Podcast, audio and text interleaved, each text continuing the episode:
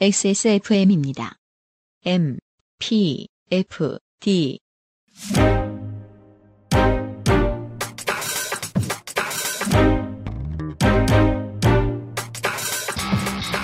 김영대입니다. 앰플리파이드 팟캐스트. 오늘은 뉴진스 그리고 민희진이 뉴진스를 통해 바꾸고 있는 대중음악의 새로운 물결에 대해 생각해 봅니다. 차트 시간에는요. 고민할 것 없이 뷔 얘기합시다. 23년 8월 셋째 주 앰플리파이드 팟캐스트 호스트 유승균 PD 나와주세요.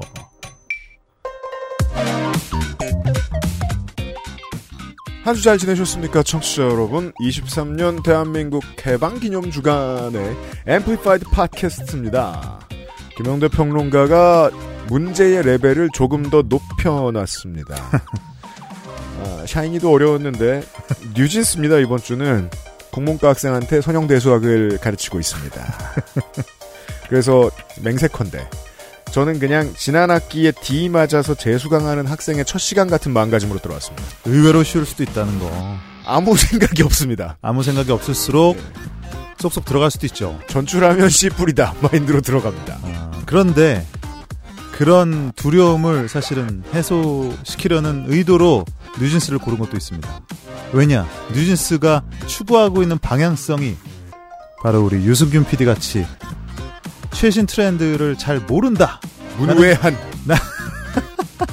나는 케이팝을 손 놓았다. 꼰대 나 공부 이제 안 할래. 틀택 그런 사람들을 위한 케이팝일 수도 있으니까요. 모르셨을 수도 있습니다. 제가 따라갈 수 있으면 여러분은 따라갈 수 있습니다. 그건 확실하죠. 오늘의 첫 곡을 듣고 오겠습니다. 투스텝의 제왕 크레이크 데이빗의 2005년 곡 잔입니다.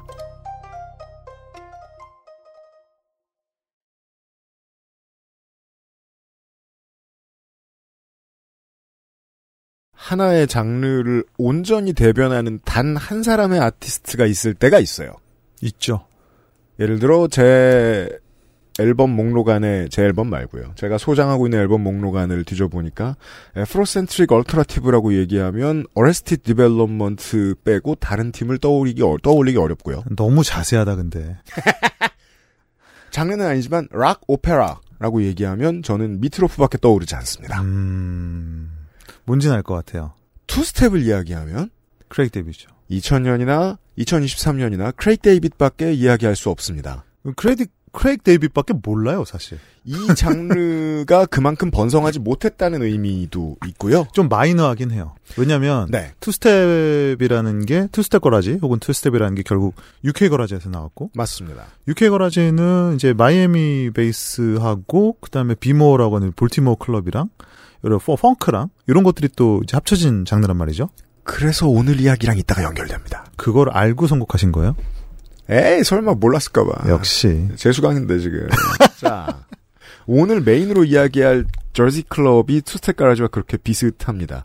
당시 그 시대상에 맞게 R&B와 힙합을 변주한 electronica였어요. 그렇죠. 이제 R&B, 뭐 하우스, 네. 네, 조금 빨랐죠. 이제 정글이라는 게 먼저 있었고 drum and bass 혹은 네. 네, 이런 음악들 거기다 이제 breakbeat이 좀 더해지면서 요게 이제 투 UK garage가 나왔고 음. 네, UK 거라지도 사실 이제 그러니까 이게 서로 간의 서로 간의 혼종이에요. 네. 그래서 결국에는 뭐가 origin인지가 음. 사실 정확히 알 수는 없지만 그래서 이 two step garage를 듣고 음.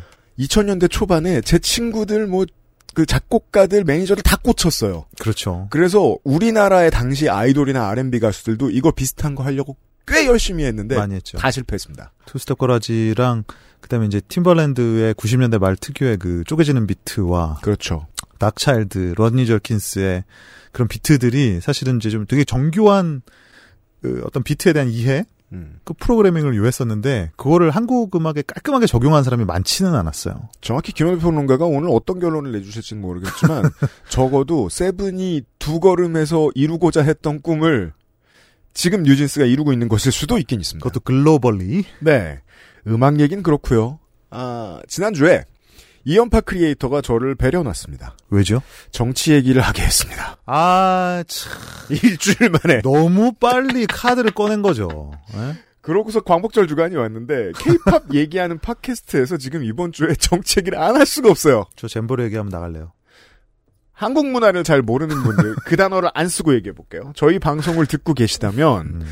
한국에 사는 유권자이자 한국에서 음악해서 먹고 살았던 사람으로서 진심으로 사과하고 싶은 마음이에요. 원래 대한민국은 북한이랑 달랐습니다. 음. 가수와 연예 기획사를 원할 때 막 징발하고 막 비싼 축구장 잔디를 짓밟고 이런 공연을 4일 만에 정부 주도로 만드는 나라가 아니었습니다. 그것도 기존의 스케줄들을 꼬아가면서 지금은 권위주의 독재 국가는 하는 이런 일들을 하고 있는데 이런 모습을 보여서 정말 모든 사람들한테 미안한 심정입니다. 여기에 대해서는 김도헌 평론가의 트윗이 인상적이었습니다. 네. 자생적으로 발현한 문화 역량이 국가의 것이라 여기며 강탈을 당연시 여기는 태도. 음. 정말 민망합니다만 한국은 원래 이런 나라는 아닙니다. 이 상황이 되게 거대한 하나의 학원 폭력처럼 느껴지는 주간이었어요, 저는. 음. 소수의 잘못 때문에 다수가 징발당하고 고통을 겪고 그 트라우마를 남기는 상황. 음.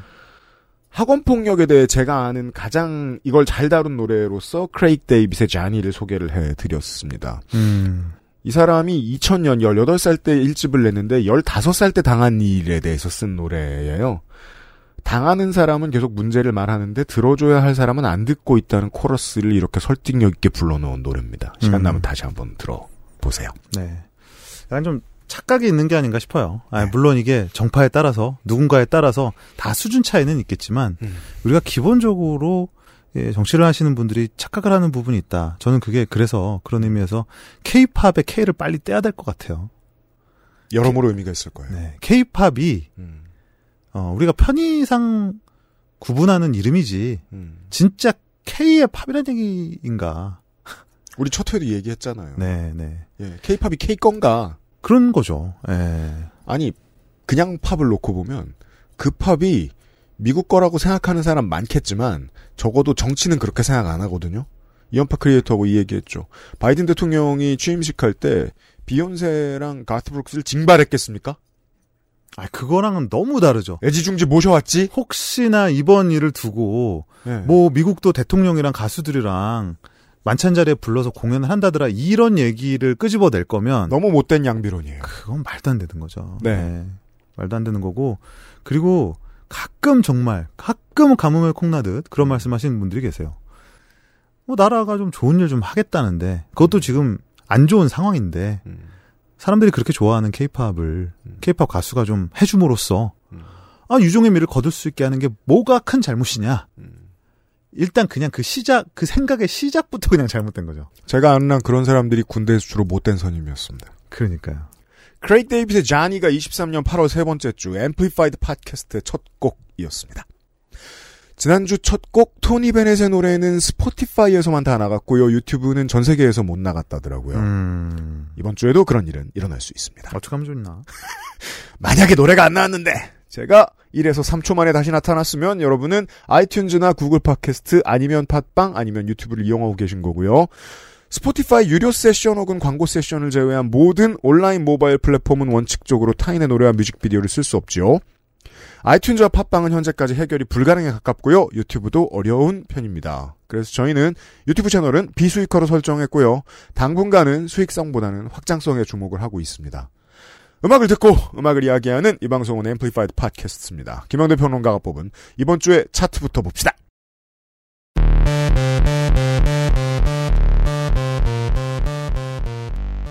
두 개의 차트 보겠습니다. 네, 일단 8월 11일자 유튜브 트렌드 차트입니다. 저도 유튜브 트렌드 차트를 이렇게 네. 어, 새삼스럽게 쳐다본 적은 처음인 것 같아요. 그냥 눌러보면 아 이거 이게 trending 몇이더라 이런 정도는 봤었는데 trending 차트를 이렇게 꼼꼼하게 한번 찾아본 거는 처음이었습니다. 너무 재밌어요. 그렇습니까?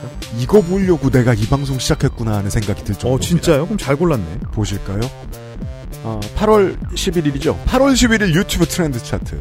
10위는 그루포 프론테라와 그루포 피르메의 El Amor de Su Vida입니다. 네. 그루포 프론테라는 아주 우리가 전형적으로 생각하는 norteño 장르의 밴드입니다. 그렇습니다. música, música norteña 장르라고도 하는데, 어, 북미의 미국의 남부, 서남부 지역과 어, 멕시코를 아우르는 그쪽 동네 country 같은 장르입니다. 네. 북미의 멕시코 전통 음악이죠. 이 그루포 프론테라라는 밴드는 지난번에 작년입니까? 배드버니하고 Un Por Ciento라는 노래를 같이 부르면서 유튜브에서 대박이 터집니다. 이게 네. 조회수가 3, 4억 되는 것 같더라고요. 네.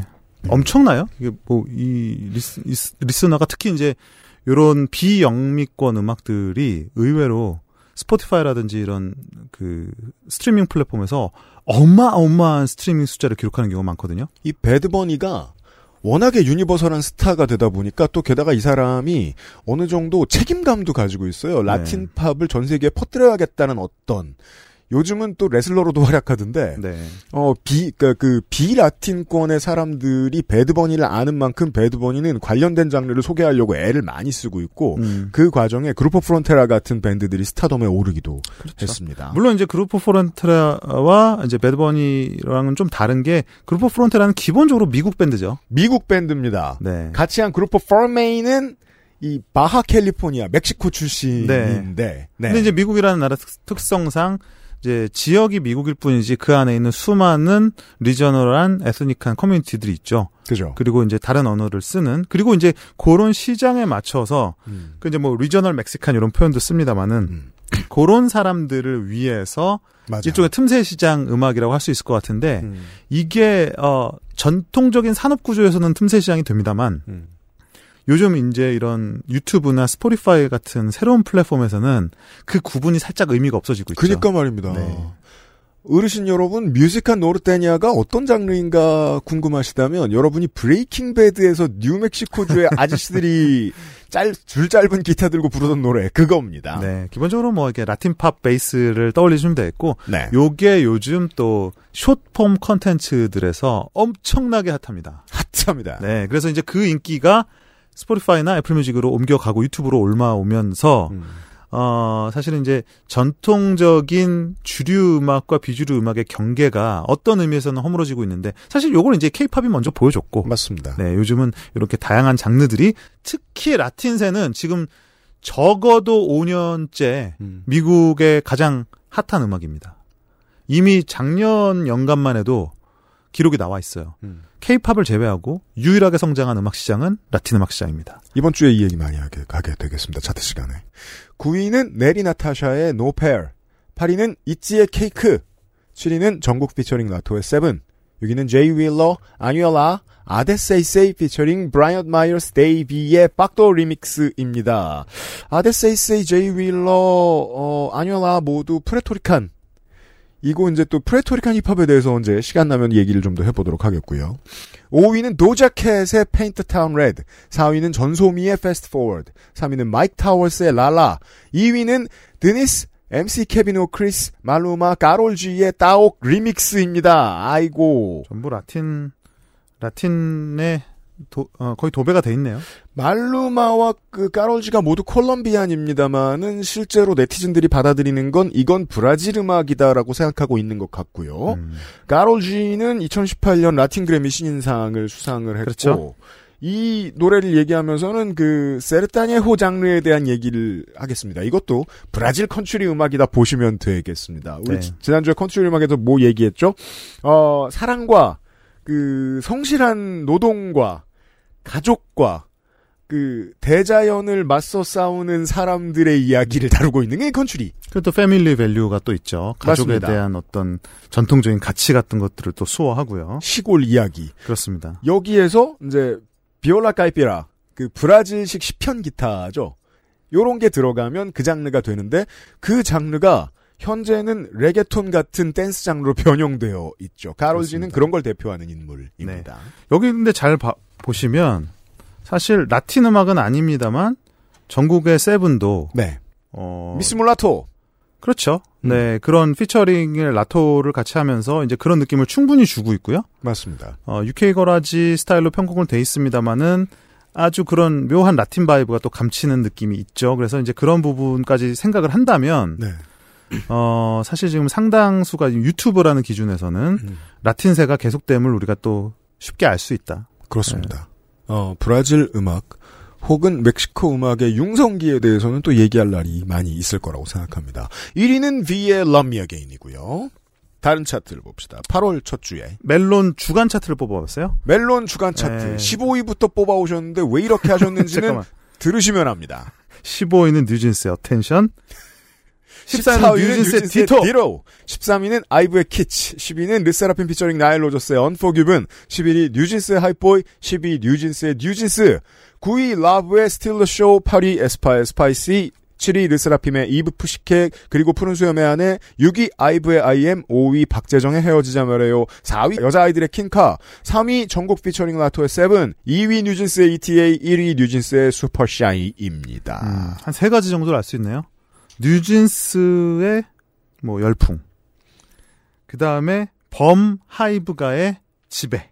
그죠 그 다음에 뉴진스 플러스 정국과 르세라핌까지 합하면 음. 소위 말하는 B-more 계열, 볼티모어 클럽 계열과 거기서 파생되어 온 각종 UK garage라든지 뭐 음. 2-step이라든지 음. breakbeat라든지 하는 그 계열의 음. 음악에 지금 현재 트렌디한 현재를 보여줄 수 있다. 제가 그래서 모르잖아요 그래서 저는 5위 박재정의 헤어지자 말해요밖에 안 보이는 거예요 전형적인 서울예대 엘리트 음악이거든요 제가 아는 한의 한국 발라드. 야, 외롭습니다. 정말 저 노래 하나 빼고 다 김영대 평론가가 짚어준 코드에 맞습니다. 이번 주 같은 경우는 제가 굳이 이 차트를 어, 픽한 이유는 다른 차트 같은 경우는 임영웅 씨의 이름이 많이 들어와 있어요. 맞습니다. 제가 그걸 무시하는 게 아니라 음, 요거는 특별히 음. 데뷔 7주년 주간이라고 해서 음. 임영웅 씨의 팬들이 아, 명절이군요. 네 그렇죠. 네. 그래서 이제 임영웅 씨의 이름이 특별히 많이 들어간 케이스이기 때문에 음. 제가 조금 더 트렌드를 여러분들께 보여드리기 위해서 음. 첫째 주 주- 멜론 주간 차트를 갖고 와봤습니다. 그렇습니다. 제가 모르긴 모르지만 임영웅이라는 어, 아티스트를 사조로서 해석하기 위해서는 몇 가지 확인할 것들이 더 필요합니다. 관련된 아티스트가 좀 더 나와야 하기도 하고 관련된 작곡가가 히트하는 사람이 나와야 하기도 하고 기획사가 생겨야 되기도 하고 특별한 케이스라고 봐야 되기 때문에 현재까지는 네 네. 이번 주에 두 개의 차트에서 골라오신 노래는 아까 언급했던 V의 V죠 V V. V라고 하죠. 한국에선 특별히 구분하기 위해서 V라고 하죠. V. 521을 씁니다. 네, V의 럼미어겐입니다. 듣고 오죠.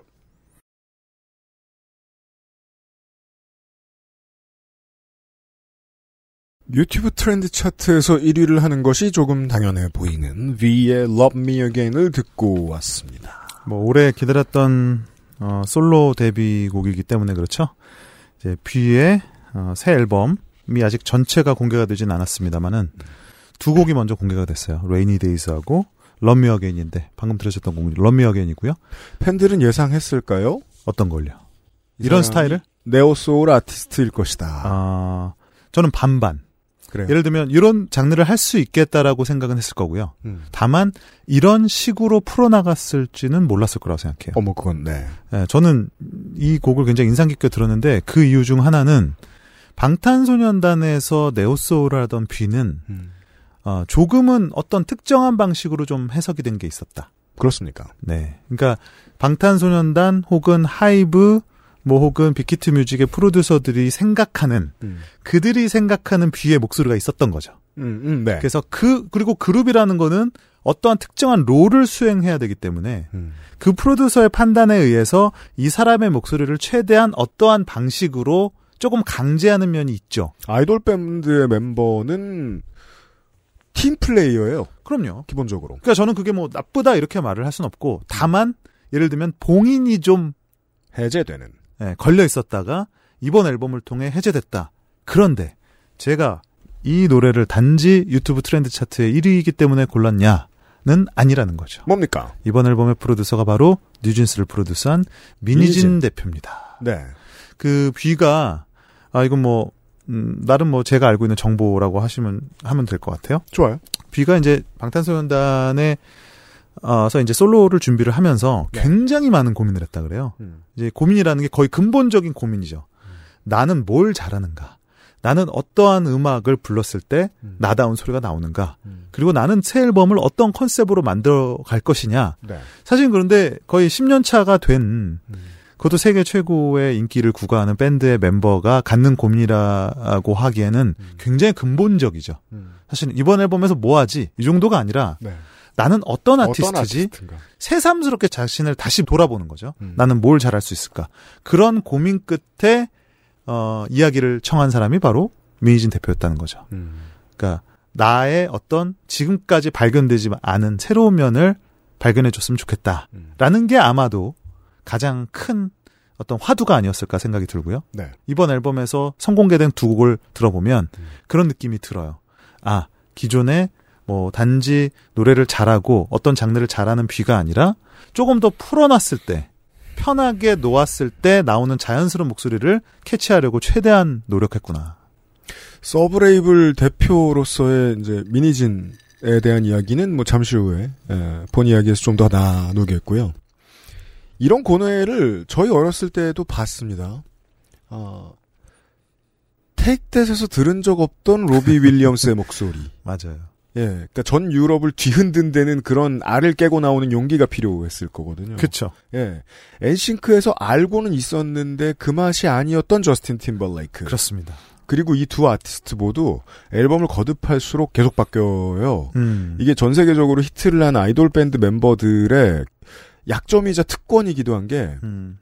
실패할 가능성을 무궁무진하게 느끼면서 작업을 해요. 그렇죠. 다만 그 다음번 기회가 주어집니다. 그렇죠. 네. 그러니까 의외로 사람들이 생각하는 것보다 이 뷔같이 본인은 음. 이 성공에 대해서 그렇게 당연시하지 않는 거예요. 늘 불안감을 안고 있는 거죠. 네. 내가 방탄소년단으로는 성공을 했지만 나의 지명도도 높지만 내가 무슨 음악을 했을 때 사람들이 어떻게 반응하고 나는 얼마나 만족할 것인가에 대해서 굉장히 고민을 했다라는 거죠. 네.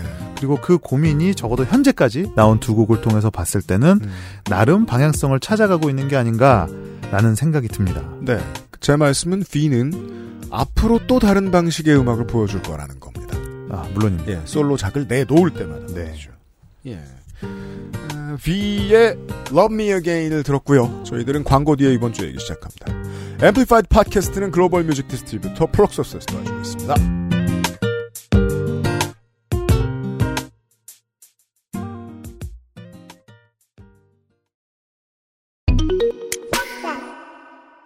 글로벌 차트 상위권, 해외 공연 매진, 해외 시상식 노미네이트. 낯설기만 했던 이제는 익숙한 케이팝 뉴스. 세계인의 음악이 된 케이팝의 뒤에는 알려지지 않은 배급의 노력이 있습니다. 정확한 타이밍에 다양한 플랫폼으로 케이팝 콘텐츠를 세계에 전달하는 플럭서스. 세계인의 케이팝 music life를 만들어갑니다. 케이팝 넘버원 서포터 플럭서스.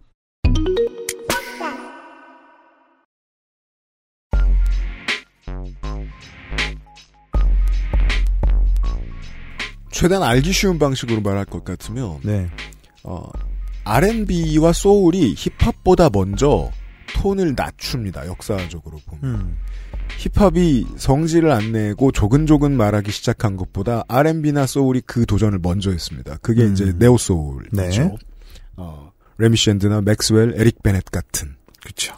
그리고 이런 코드는 보통 어, 소위 홍대 뮤지션 음. 이라고 일컬어지는 락 뮤지션들 가운데 소울에 관심이 있었던 뮤지션들로부터 먼저 도입이 됐었고 한국에서는 그게 무슨 뜻이냐 메이저 기획사들은 이런 희마가리 없는 거 안 돼! 라고 하면서 안 했다는 겁니다. 음.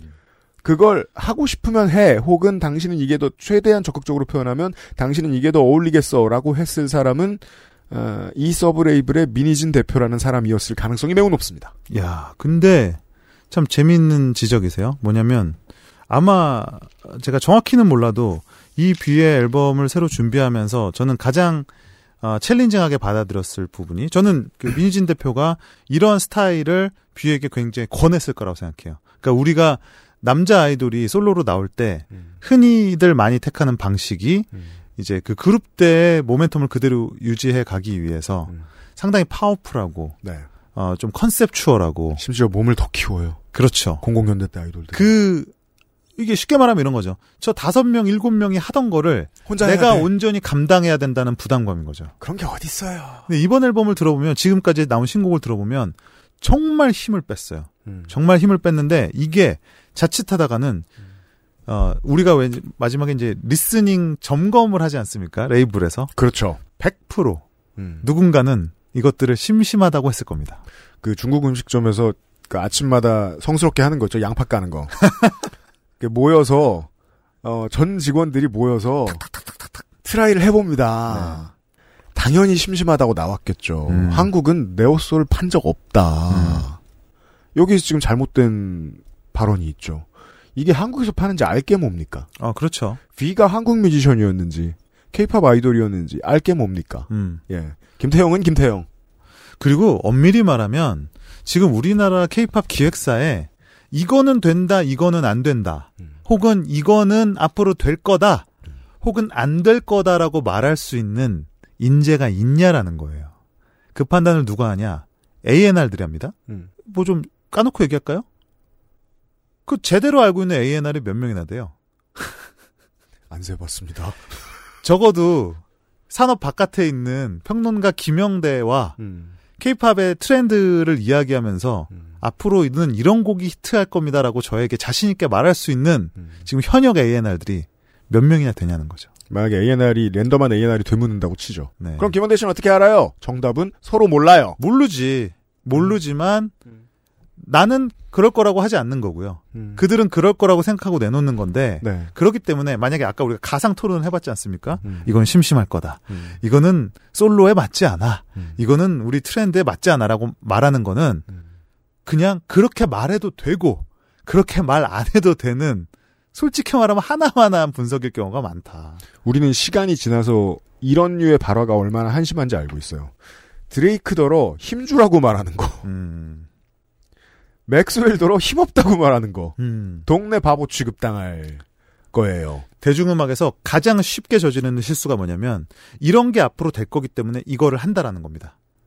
우리 모든 장사가 그렇지 않습니까? 음. 저게 될 것 같아 해서 그거를 시작하면 그 순간 망하죠. 레드오션이에요. 지금 2차 전지 누구 투자해 보십시오. 저는 네. 이 B라는 뮤지션을 이 미니진 씨라는 사람이 해석한 방식은 굉장히 단순하다고 생각해요. 음. B를 보는 거죠. 음. 저 사람은 뭐가 장점이지? 말을 시켜보는 거죠. 저 사람이 말할 때는 어떠한 장점이 있지? 노래를 불러보게 하는 거죠. 노래할 때 어떤 노래를 할 때 목소리가 좋지? 그게 사실은 프로듀싱이에요. 그럼요.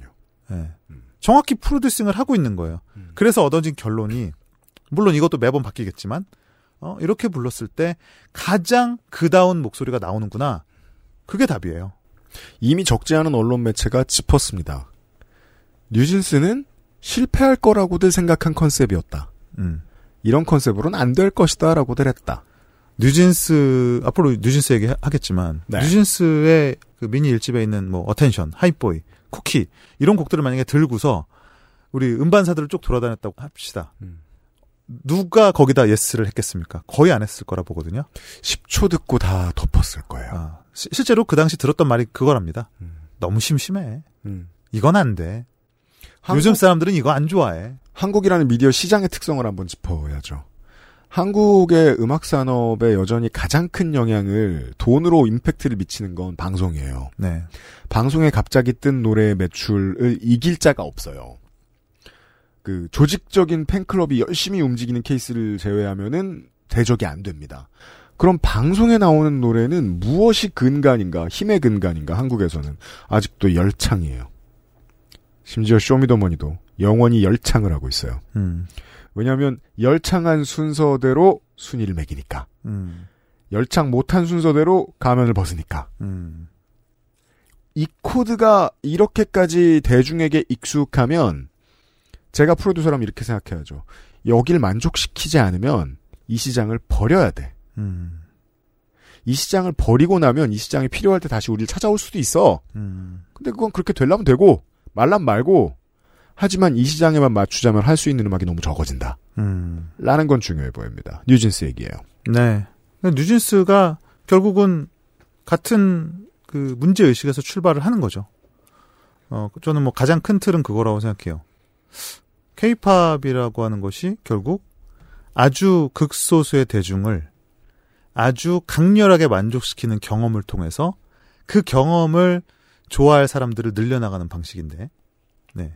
코어를 강하게 만들고 그 코어를 조금씩 확장시켜 나가는 방식인데, 그렇다면 정반대의 생각이 들 수 있죠. 왜 코어로부터 출발해야 되지? 대중들은 저렇게 널려 있는데 왜 어떤 특정한 대중들은 우리의 이런 특정한 방식을 좋아할 거라고 생각을 하고 그 사람들을 만족시키는 방식으로 더 강화하면 그들이 더 좋아할 거라고 생각을 하고 그쪽으로 한없이 가는 거죠. 근데 왜 그렇게 가야 되냐? 그게 20년간 케이팝이었으니까. 그렇죠. 사실 이미 검증된 것에 사실은 누구도 토를 달 수는 없죠. 고장나지 않았으니 고치지 않을 거예요. 심지어는 더 잘 가는데. 네. 그래서 저는 뉴진스의 데뷔와 뉴진스를 통해 보여주고 있는 미인 씨의 실험이 위대하다라고 하는 거죠. 뭐냐면 문제가 없어. 그 문제는 문제가 있다고 새삼스럽게 생각하지 않는 사람에게는 보이지 않아요. 음. 잘 되고 있어. 더 잘 되고 있어. 하나를 더 비슷한 걸 얹으면 돼. 하는 순간에 이건 잘못됐잖아? 그러면 잘못됐잖아까지는 할수 있어요. 근데 어떻게 잘못됐고 그래서 너의 대안은 뭐야라고 했을 때 답할 수 있는 사람은 거의 없죠. 가장 신나는 개혁은 보통 전성기에 나옵니다. 받아들이느냐 못 받아들이느냐가 문제일 뿐이죠. 노래를 들어야 제가 공부를 하죠 그 틈을 타서 슈퍼샤입니다.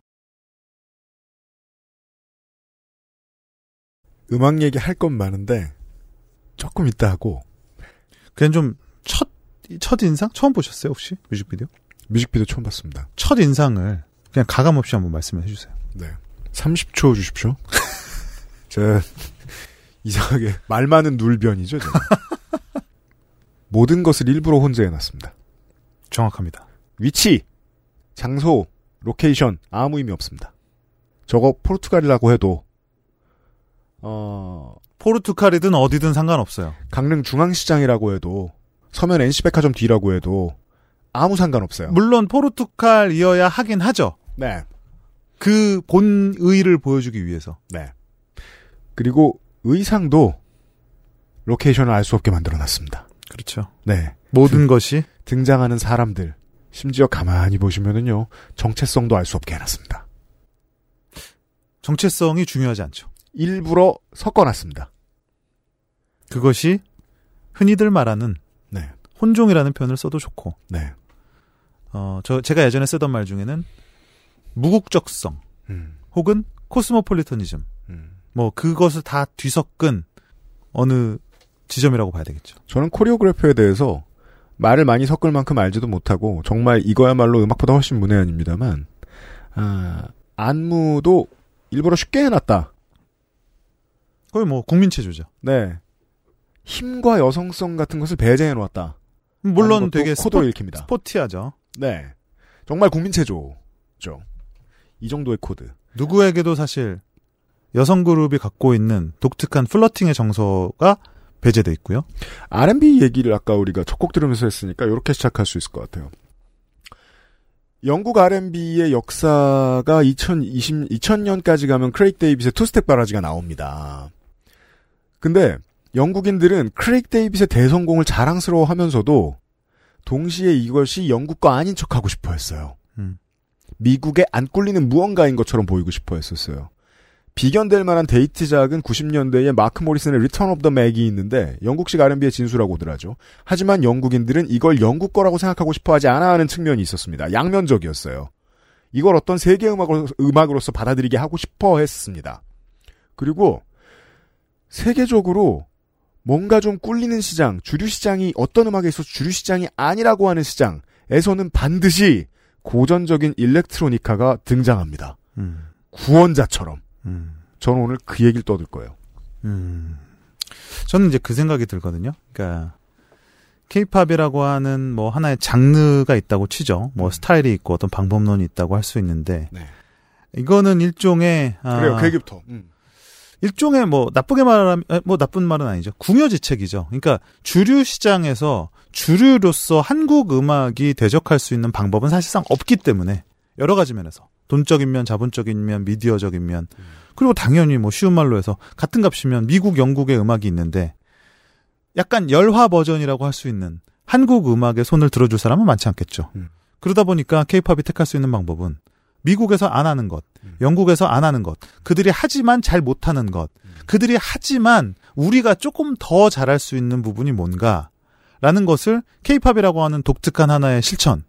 예를 들면 극강의 어 어떤 칼군무는 한국식의 조련에서 나오는 거죠. 그게 샤이니의 기적이었던 네. 겁니다. 그리고 미국식으로 어떤 완성된 재능을 발굴하지 않고 비주얼적인 면과 여러 가지 슈퍼스타적인 재능을 갖춘 사람을 발굴해서 그들만의 교육 방식으로 완벽히 훈련을 시키는 것이 음. 변화하는 이 팝 음악 시장 안에서 케이팝이 자신들의 어, 공간을 유지하면서 확장시킬 수 있는 유일한 방법이라고 생각했던 거죠. 지금까지의 방식. 그게 지금 정점을 치고 있을 때 뉴진스가 등장해서 우리는 그 정반대 여지팝을 노리겠다. 갑자기 칼군무를 아무렇게 나왔고 네. 우리 첫 시간에 얘기했죠. 한국의 아이돌들은 정확히 팝 장르로 세계를 때려 눕혔는데 그 장르가 아닌 장르로 갔어요. 아주 마이너한 장르. 그래서 저는 이- 만들기도 쉬운 노래. 그러니까 저는 아주 고의적으로 이런 절지 클럽, 브레이크 비트, 뭐 비모어 이런 장르를 골랐다고 생각해요. 미국 내에서조차 아직까지는 주류 팝 음악의 절대적인 핵심을 차지하지 않고 있는 장르로 어느 곳에 속하는지 알 수 없는 무위치적인 무국적적인 비주얼과 사운드적인 조화와 그리고 심지어 들어보시면 한국어를 말했을 때와 영어 가사를 불렀을 때와의 정서적인 위화감이 제로입니다. 그렇습니다. 예. 그러면 이들이 원하는 바가 뭔지는 확실해지죠. 음. 과거 어 우리가 어떤 그 어떤 음악들이 있었을까요? 보사노바도 그랬을 수도 있겠고요. 음. 어 제이팝의 뭐 일부 장르들이 그랬, 그랬을 수 있을 것 같습니다. 네. 그냥 그 음악이 쉽고 좋고 내 정서에 맞고 내 라이프 스타일에만 맞다면 그 음악에 대한 큰 고민 없이 어느 나라 언어 우겨 넣어도 돼요. 그 장르에 대한 어떤 예지비 지식 없이도 음. 즐길 수 있었던 좋은 의미에서의 백그라운드 음악 같은 음악들이 종종 있어 왔죠. 외국 음악 장르들 중에서요. 무엇을 해도 되고 무엇을 넣어도 되는 장르가 간혹 있는데 이것들은 보통 일렉트로니카와 발을 맞춰요. 그렇습니다. 그 노래를 하나 더 들어보고 음악 얘기 그러죠? 좀 합시다. 어 ETA죠? 네. 유진스의 ETA 언제와 였습니다. 갈수록 큰일이지 않습니까? 어떤 점에서요? 아니 왠지 그런 느낌을 가지실 것 같아요. 이 곡을 듣고는 무슨 말을 또 할 수 있을까? 일단 대중이 아는 건 아이폰으로 찍었고요. 근데 약간 이런 느낌이 있죠. 네. ETA는 기본 베이스가 마이너 베이스잖아요. 네. 그러면 왠지 느낌에 음. 이 노래는 뭔가 그 특유의 뽕기가 있다고 생각할 수가 있어요. 음. 사실은 아닌데. 네. 그리고 뭔가 더 중독성이 어, 어때요? 슈퍼샤이 슈퍼샤이 슈퍼샤이 이거랑 네. ETA 아시아 ETA 어느 게 더 후크송의 느낌이 납니까? 저는 둘 다 안 난다고 생각하지만 저는 굳이 따지면 슈퍼샤이 쪽. 아 그래요? 네. 네. 좀 약간 ETA가 좀좀 약간 그렇습니까? 네 후크송 느낌이 왜 예전에 뭐 그런 가요 같나? 가요 같다는 그, 그 가요 같다는 느낌이 네. 뭔가 이제 반복적이면서 음. 살짝 마이너한 그 좀 멜랑콜리한 정서가 있고 음, 네, 맞아요. 그래서 그것이 주는 느낌이 상당히 묘한데 음. 저는 일단 이런 분위기 자체가 음. 이게 걸그룹의 신나는 댄스곡으로 잘 안 쓰는 분위기 아닙니까? 없습니다. 없죠. 네. 예, 그게 좀 이상했어요. 네. 처음부터. 그리고 우리가 후크송이라고 하면 음. 사실은 후크를 거의 강박적으로 당하는 거죠. 음. 그래서 수능 금지곡이란 말도 쓰는 거잖아요. 그렇죠. 싫은데 기억나니까. 기억나. 음. 근데 저거는 싫어서 기억나는 게 아니라 음. 그냥 잘 만들었어요. 솔직히 말하면. 네. 예. 그게 저는 그게 굉장히 중요한 차이라고 생각하거든요. 음. 뉴진스의 심플함, 음. 뉴진스의 굉장히 힘을 뺀 듯한 보컬. 음. 근데 힘을 뺀 듯한 보컬과 음. 못하는 보컬의 차이는 명확해요. 네. 뉴진스의 이 그 보컬 같은 것도 잘 들어보시면 아마 귀가 좀 밝은 분들은 음. 거의 느끼실 수가 있을 텐데 음. 굉장히 테크니컬한 면이 많습니다. 어렵습니다. 네.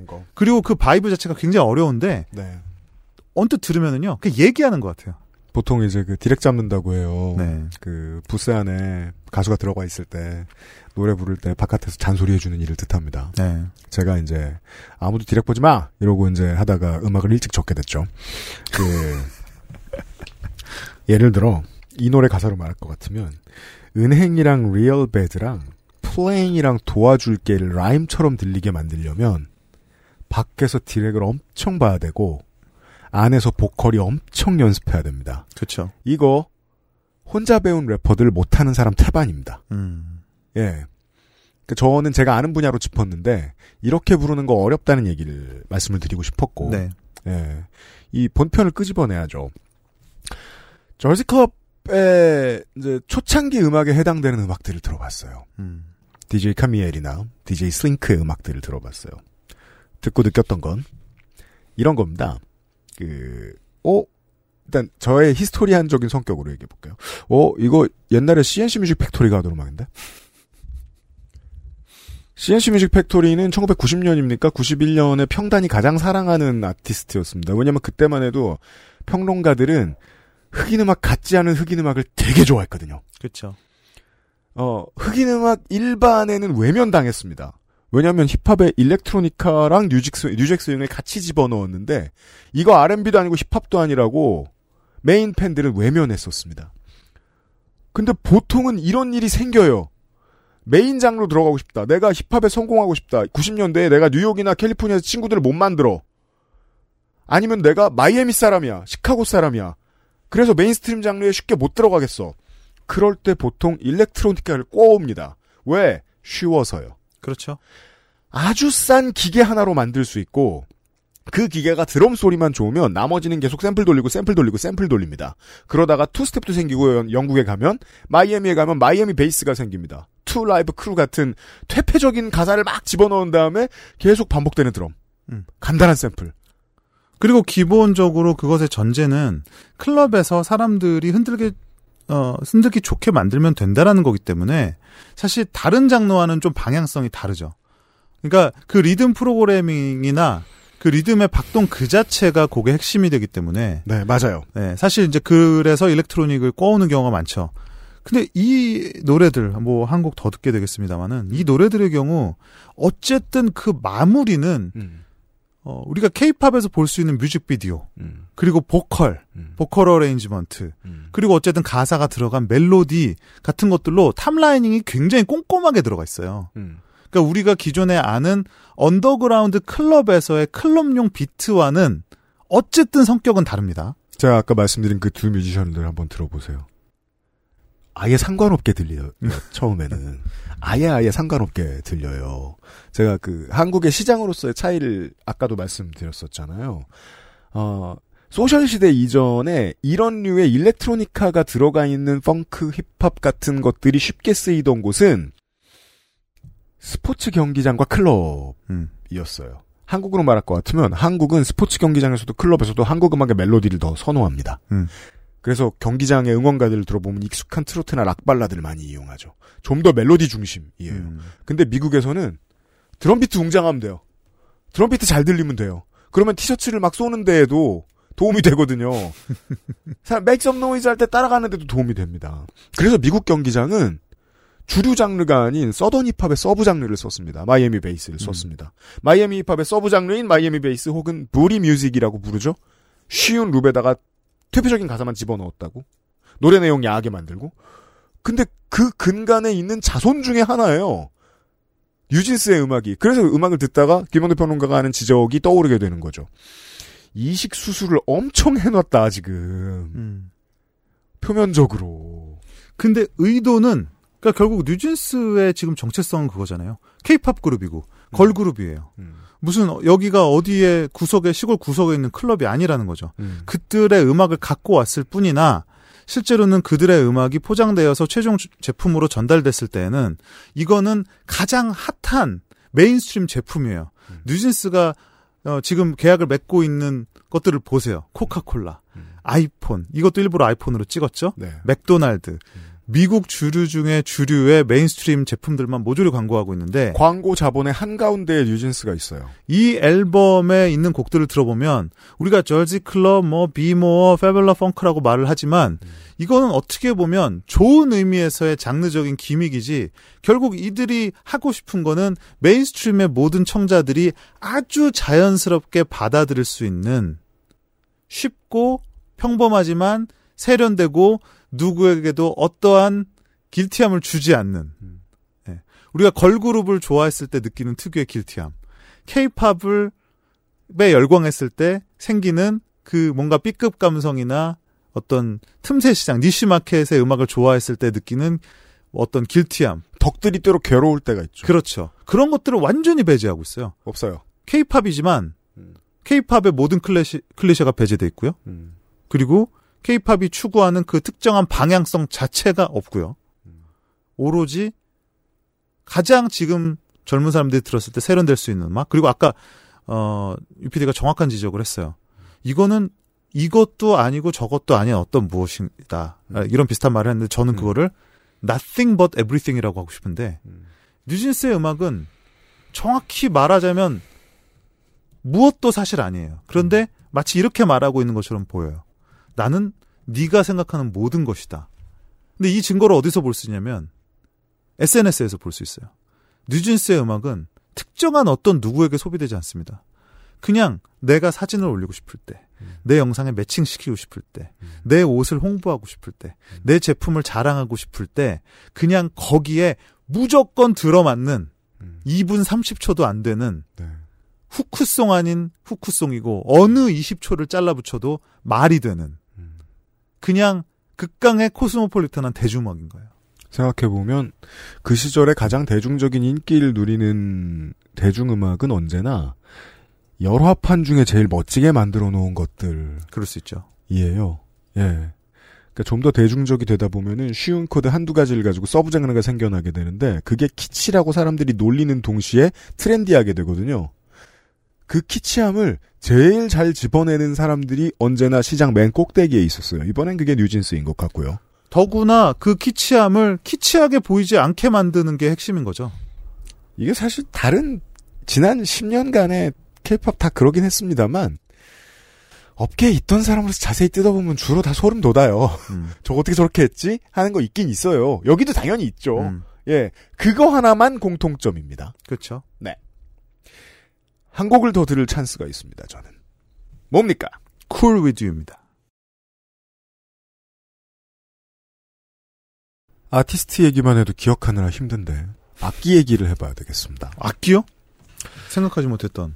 60년대 말에서 1970년 사이에 크라프트베르크가 전자음악을 들고 나옵니다.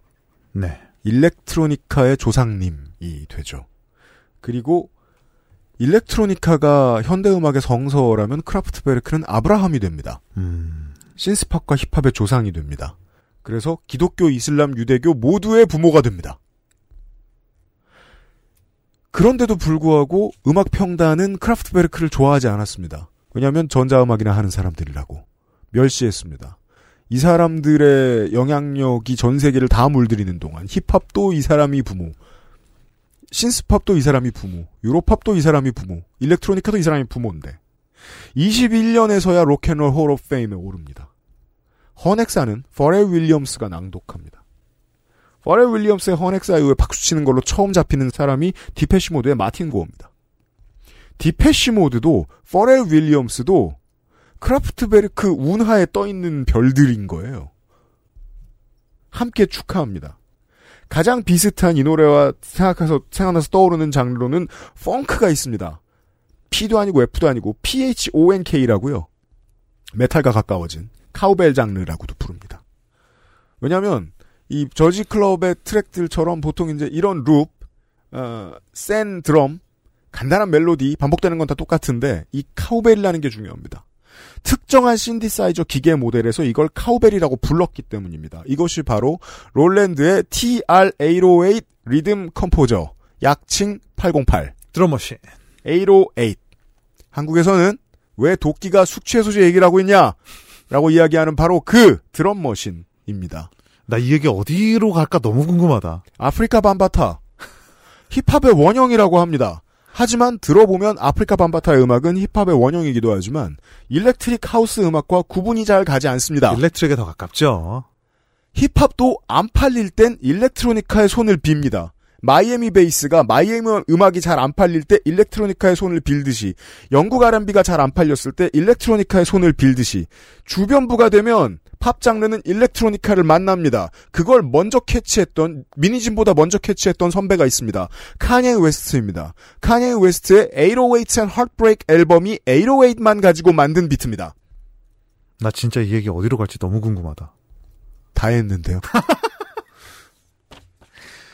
이게 지금 한 큐의 그 역사가 이 Cool With You까지 온다는 거 아니에요. 지금 그 네. 말이 하고 싶은 거죠. 맞아요. 그러니까 크라프트베르크가 인류 문화는 electronica를 인류의 음악 문화는 electronica를 어떻게 써왔는가? 극찬인데요. drum machine을 어떻게 써왔는가? 자, 제가 99% 장담할게요. 1% 자신 없어요.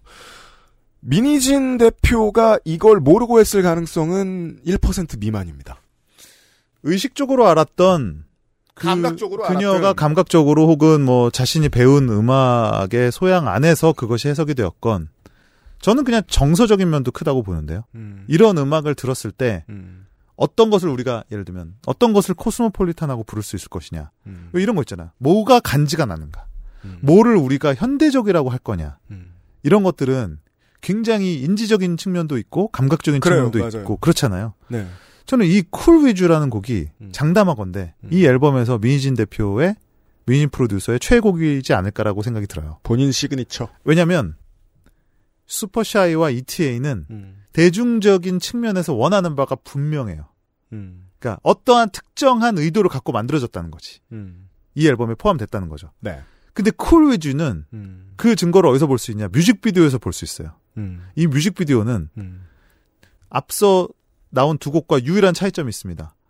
춤 안 춰요. 춤을 안 추잖아요. 춤을 안 춘다는 건 뭐냐? 네가 따라하든 말든 상관하지 않겠다는 거예요. 비 오고 사랑에 실패하고 닥치고 들어 이겁니다. 남자 주인공은 눈길도 안 줘요. 그리고 의도적으로 그 내용을 궁금하게 만들었어요.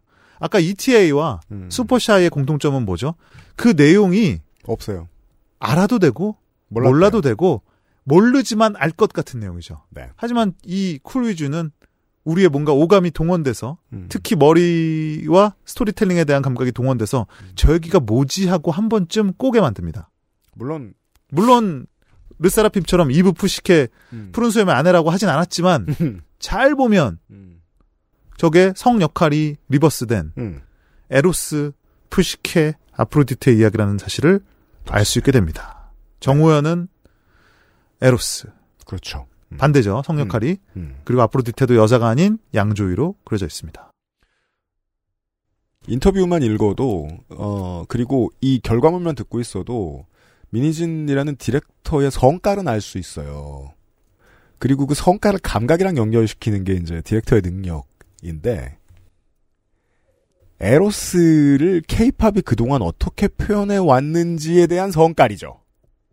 그렇죠. 저는 이 트랙을 이렇게 읽고요.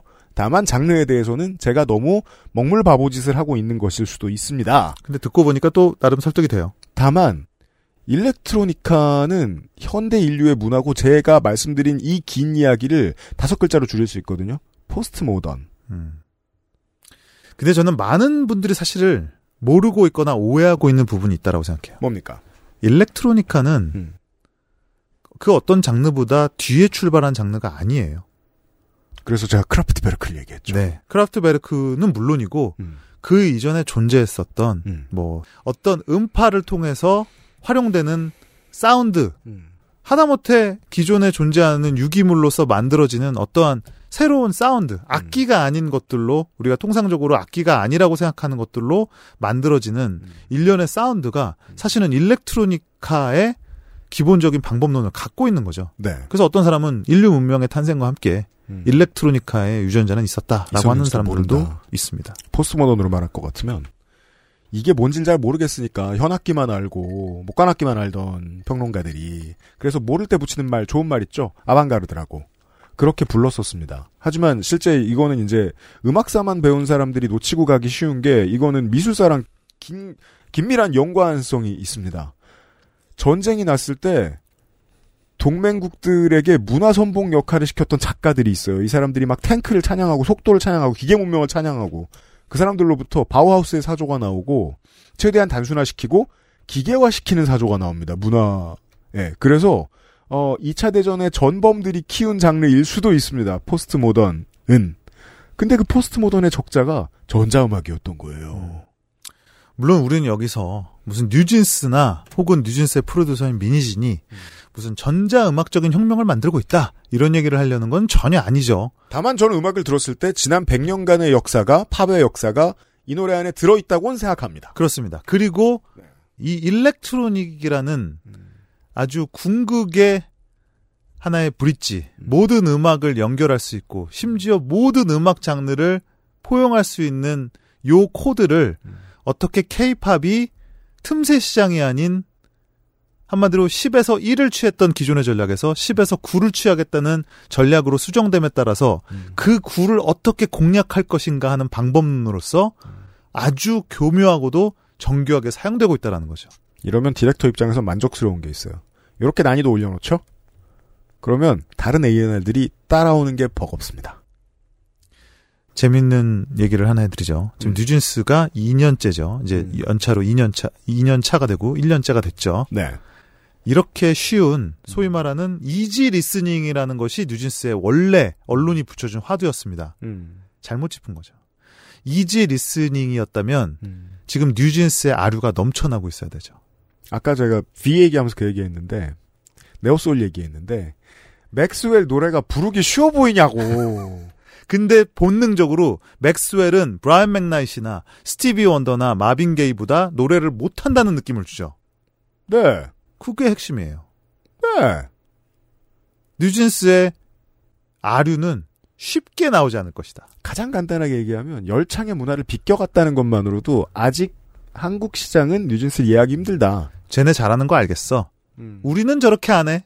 네. 그런데 저는 이런 압도적인 성공 앞에 음. 어, 결국은 무릎을 꿇게 될 거라고 봅니다. 그래서 제가 지금 A&R들의 고통이 느껴지는 거예요. 그래서 어떻게 되느냐? 음. 필연적으로 열화되고 열화된 버전밖에 나오기가 어려워요. 한 번 나와요. 몇 배 나옵니다. 다만 그 다음번 성공은 또 다른 데 가서 계란을 깨는 어떤 아티스트에게 주어지겠죠. 그러니까 정반합의 이론에 따르면 네. 정반 그러면 합이 요 반이 새로운 합을 이끌어내는 것이 되는지 음. 요반 자체가 또 하나의 정이 될 수도 있는 거잖아요. 그죠. 알 수 없는 거잖아요. 그런 점에서 저는 이상한 변주가 떠오르는 거예요. 홍대에는 이런 류의 감성으로 평생을 내공을 갈고 닦아온 뮤지션들이 산처럼 쌓였거든요. 케이팝의 권력 이동의 신호탄일 수도 있어요. 아주 낮은 확률로. 이번 지난 데뷔도 그렇고 이번 앨범도 그렇고 많은 사람들이 250, 250이라는 아티스트를 주목합니다. 음. 케이팝 내에서도 비주류였고 실제로 그렇게 히트 작곡가도 아니었죠. 네. 그리고 뉴진스에 참여한 외국 작곡가들 대부분이 케이팝의 경험이 없거나 심지어 케이팝을 모르는 사람이라고 합니다. 맞아요. 여기서 뭔가를 배울 수 있겠죠. 뉴진스 이야기였습니다.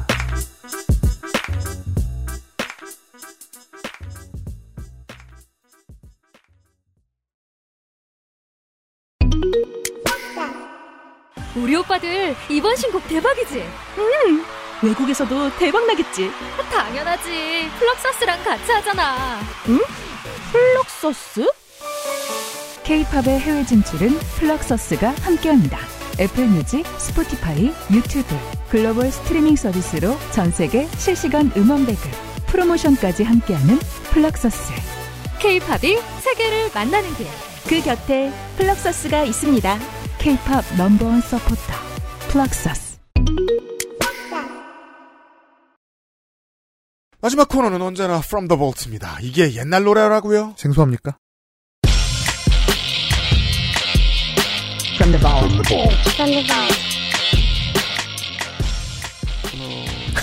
네, 그쵸. 생소한, 아니, 생소한데 요즘 노래라는 걸 알아요. 뭐야, 이게. FX의 Four Worlds입니다. 듣고 와서 얘기하죠.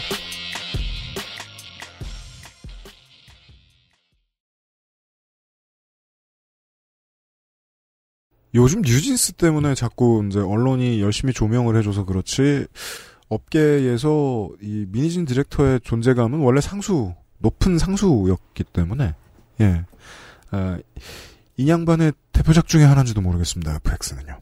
그렇죠. 네. FX의 이미지 그런 각종 conceptual한 making 음. 동시대의 샤이니 그 케이팝 아방가르드라는 말을 쓸 수 있다면 제가 샤이니에게 쓸 수 있다라고 말을 했는데 음. 여성 그룹 중에서는 단연 FX죠. 그리고 음. 두 스- 그룹 사이의 공통점은 바로 또 민희진 당시 아트 디렉터가 되겠고요. 네. 특히 뭐 모든 곡을 다 마- 그분이 만들어낸 건 아니지만 대표적인 음. Four Walls 같은 곡들 네, 멜론이 선정한 케이팝 명곡 100에 40위를 차지했고 빌보드가 2010년대 최고의 케이팝 100곡을 선정하면서는 9위에 선정했었던 음.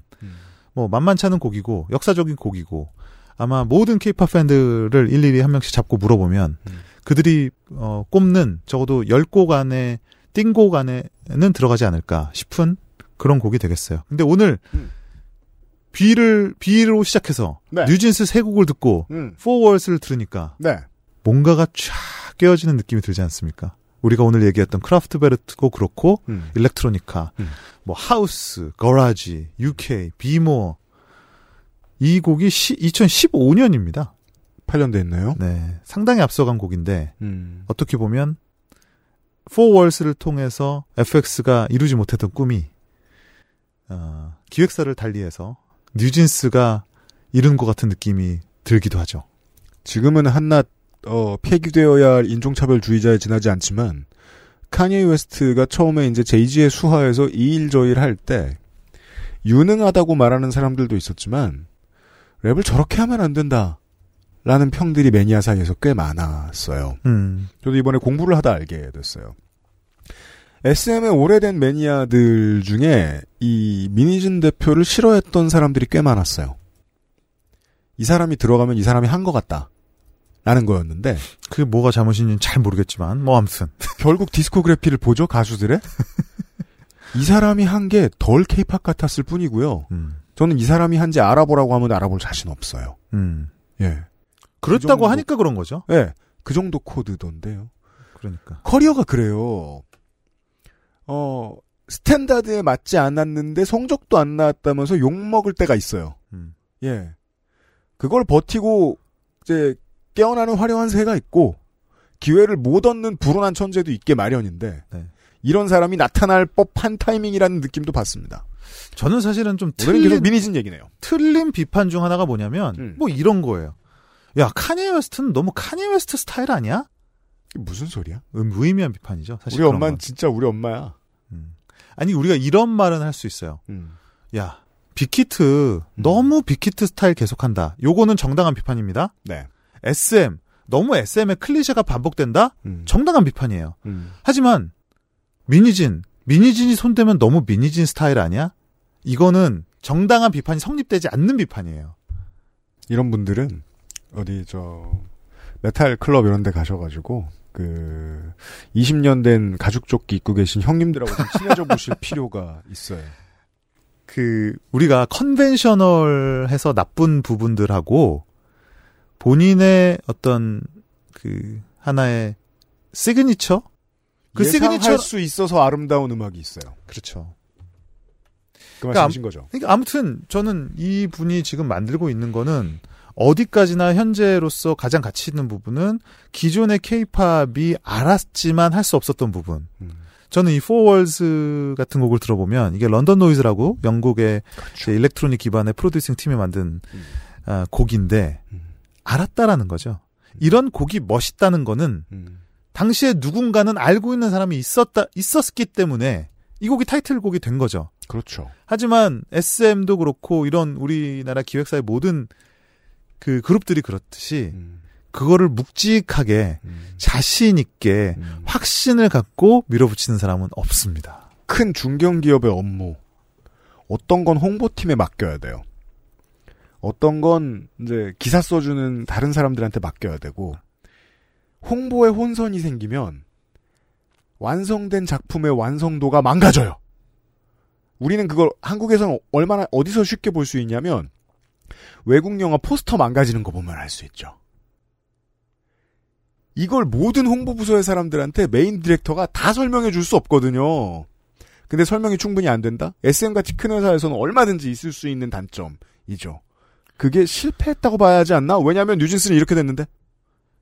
한 순간에 능력 있었던 어떤 A&R이 퇴사를 하면 음. 급격하게 감각이 기울거나 음. 또 혹은 새로 들어온 A&R과 또 결정권자의 또 다른 판단으로 음. 그 일관성이 해쳐지는 경우를 대형 기획사 아이돌들에서 너무 많이 보죠. 그것을 그동안 우리는 다양한 컨셉을 소화하는 그룹이다. 음. 뭐 카멜레온 같이 변신한다. 뭐 그 말에 진실이 없다는 건 아니지만 어 확신이 없는 일관성의 부재를 우리는 다양성이라고 불러도 와- 온 것도 사실이죠. 그렇죠. 근데 이번 뉴진스의 단 1년, 2년 차의 행보를 보면 음. Attention, 음. Cookie, Hype Boy, Super Shy, ETA, Cool With You까지 오는 이 행보를 보면 단 10곡도 안 되는 음. 곡으로 음.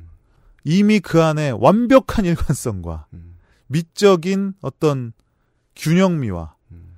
파격성과 기존의 어떤 공식에 대응하는 반골 기질과 아까 말씀하신 것처럼 심지어는 아프리카 음악부터 시작해서 블루스부터 일렉트로니카부터 제이팝에서부터 시부야 케이와 보사노바와 류이치 사카모토를 다 엮는 이 말이 정말 개소리 같지만 듣는 순간 이해가 되지 않습니까? 제가 예전에 그런 트윗을 썼어요. 현대 클래식과 음. 뉴진스를 나란히 들어도 류이치 사카모토 옆에다 놓고 들어도 보사노바를 듣다 들어도 미국의 최신 R&B 음악을 듣다 들어도 그냥 자연스럽다. 근데 이런 음악이 나왔다라는 게 사실은 저는 기분이 좋아요. 평론을 하는 사람이 이렇게 결론을 쓸 수 있을 거예요. 자, 양갈래입니다. 확신에 찬 일관성이라고 아까 김현대 평론가가 말했듯이 그렇게 네. 표현할 수 있어요. 근데 영 마음에 안 들었던 사람은 부족한 확장성이라고 표현할 수 있어요. 똑같은 작품에 대고. 음. 우리는 전자를 선택하기 위해서 무엇을 알아봐야 했는지를 한 시간 동안 얘기했습니다. 그렇습니다. 이런 얘기였습니다. 오늘의 얘기는 결국 뉴진스 얘기라기보다는 미니진에 대한 이야기. 어쩌다가 이 사람이 어 Nothing But Everything의 이제는 거장이 된 거예요. 거장의 반열에 올랐나.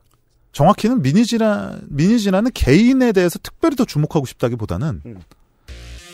우리는 누군가가 내가 하고 싶지만 하지 못하는 말을 해주는 사람을 용감하다고 하죠. 네. 내가 생각은 했지만 실천력이 없어서 할 수 없는 돈이 없든 능력이 없든 그걸 해주는 사람을 유능하다고 합니다. 용감하고 유능한 사람을 보고 있습니다. 그런 이야기였습니다. 여기까지 Amplified 팟캐스트였습니다. 스포티파이에서는 라이브러리에 추가, 재생 목록에 추가, 다운로드, 유튜브에서는 좋아요, 댓글, 구독 잊지 마시고 이런 기록도 있습니다. 서태지와 아이들을 시대 구분과 산업 특성상 제외한다면 한국 대중음악 명반 100에 이름을 올린 최초의 아이돌 그룹은 FX입니다. 끝! 혹시 뭐 옛날 음악에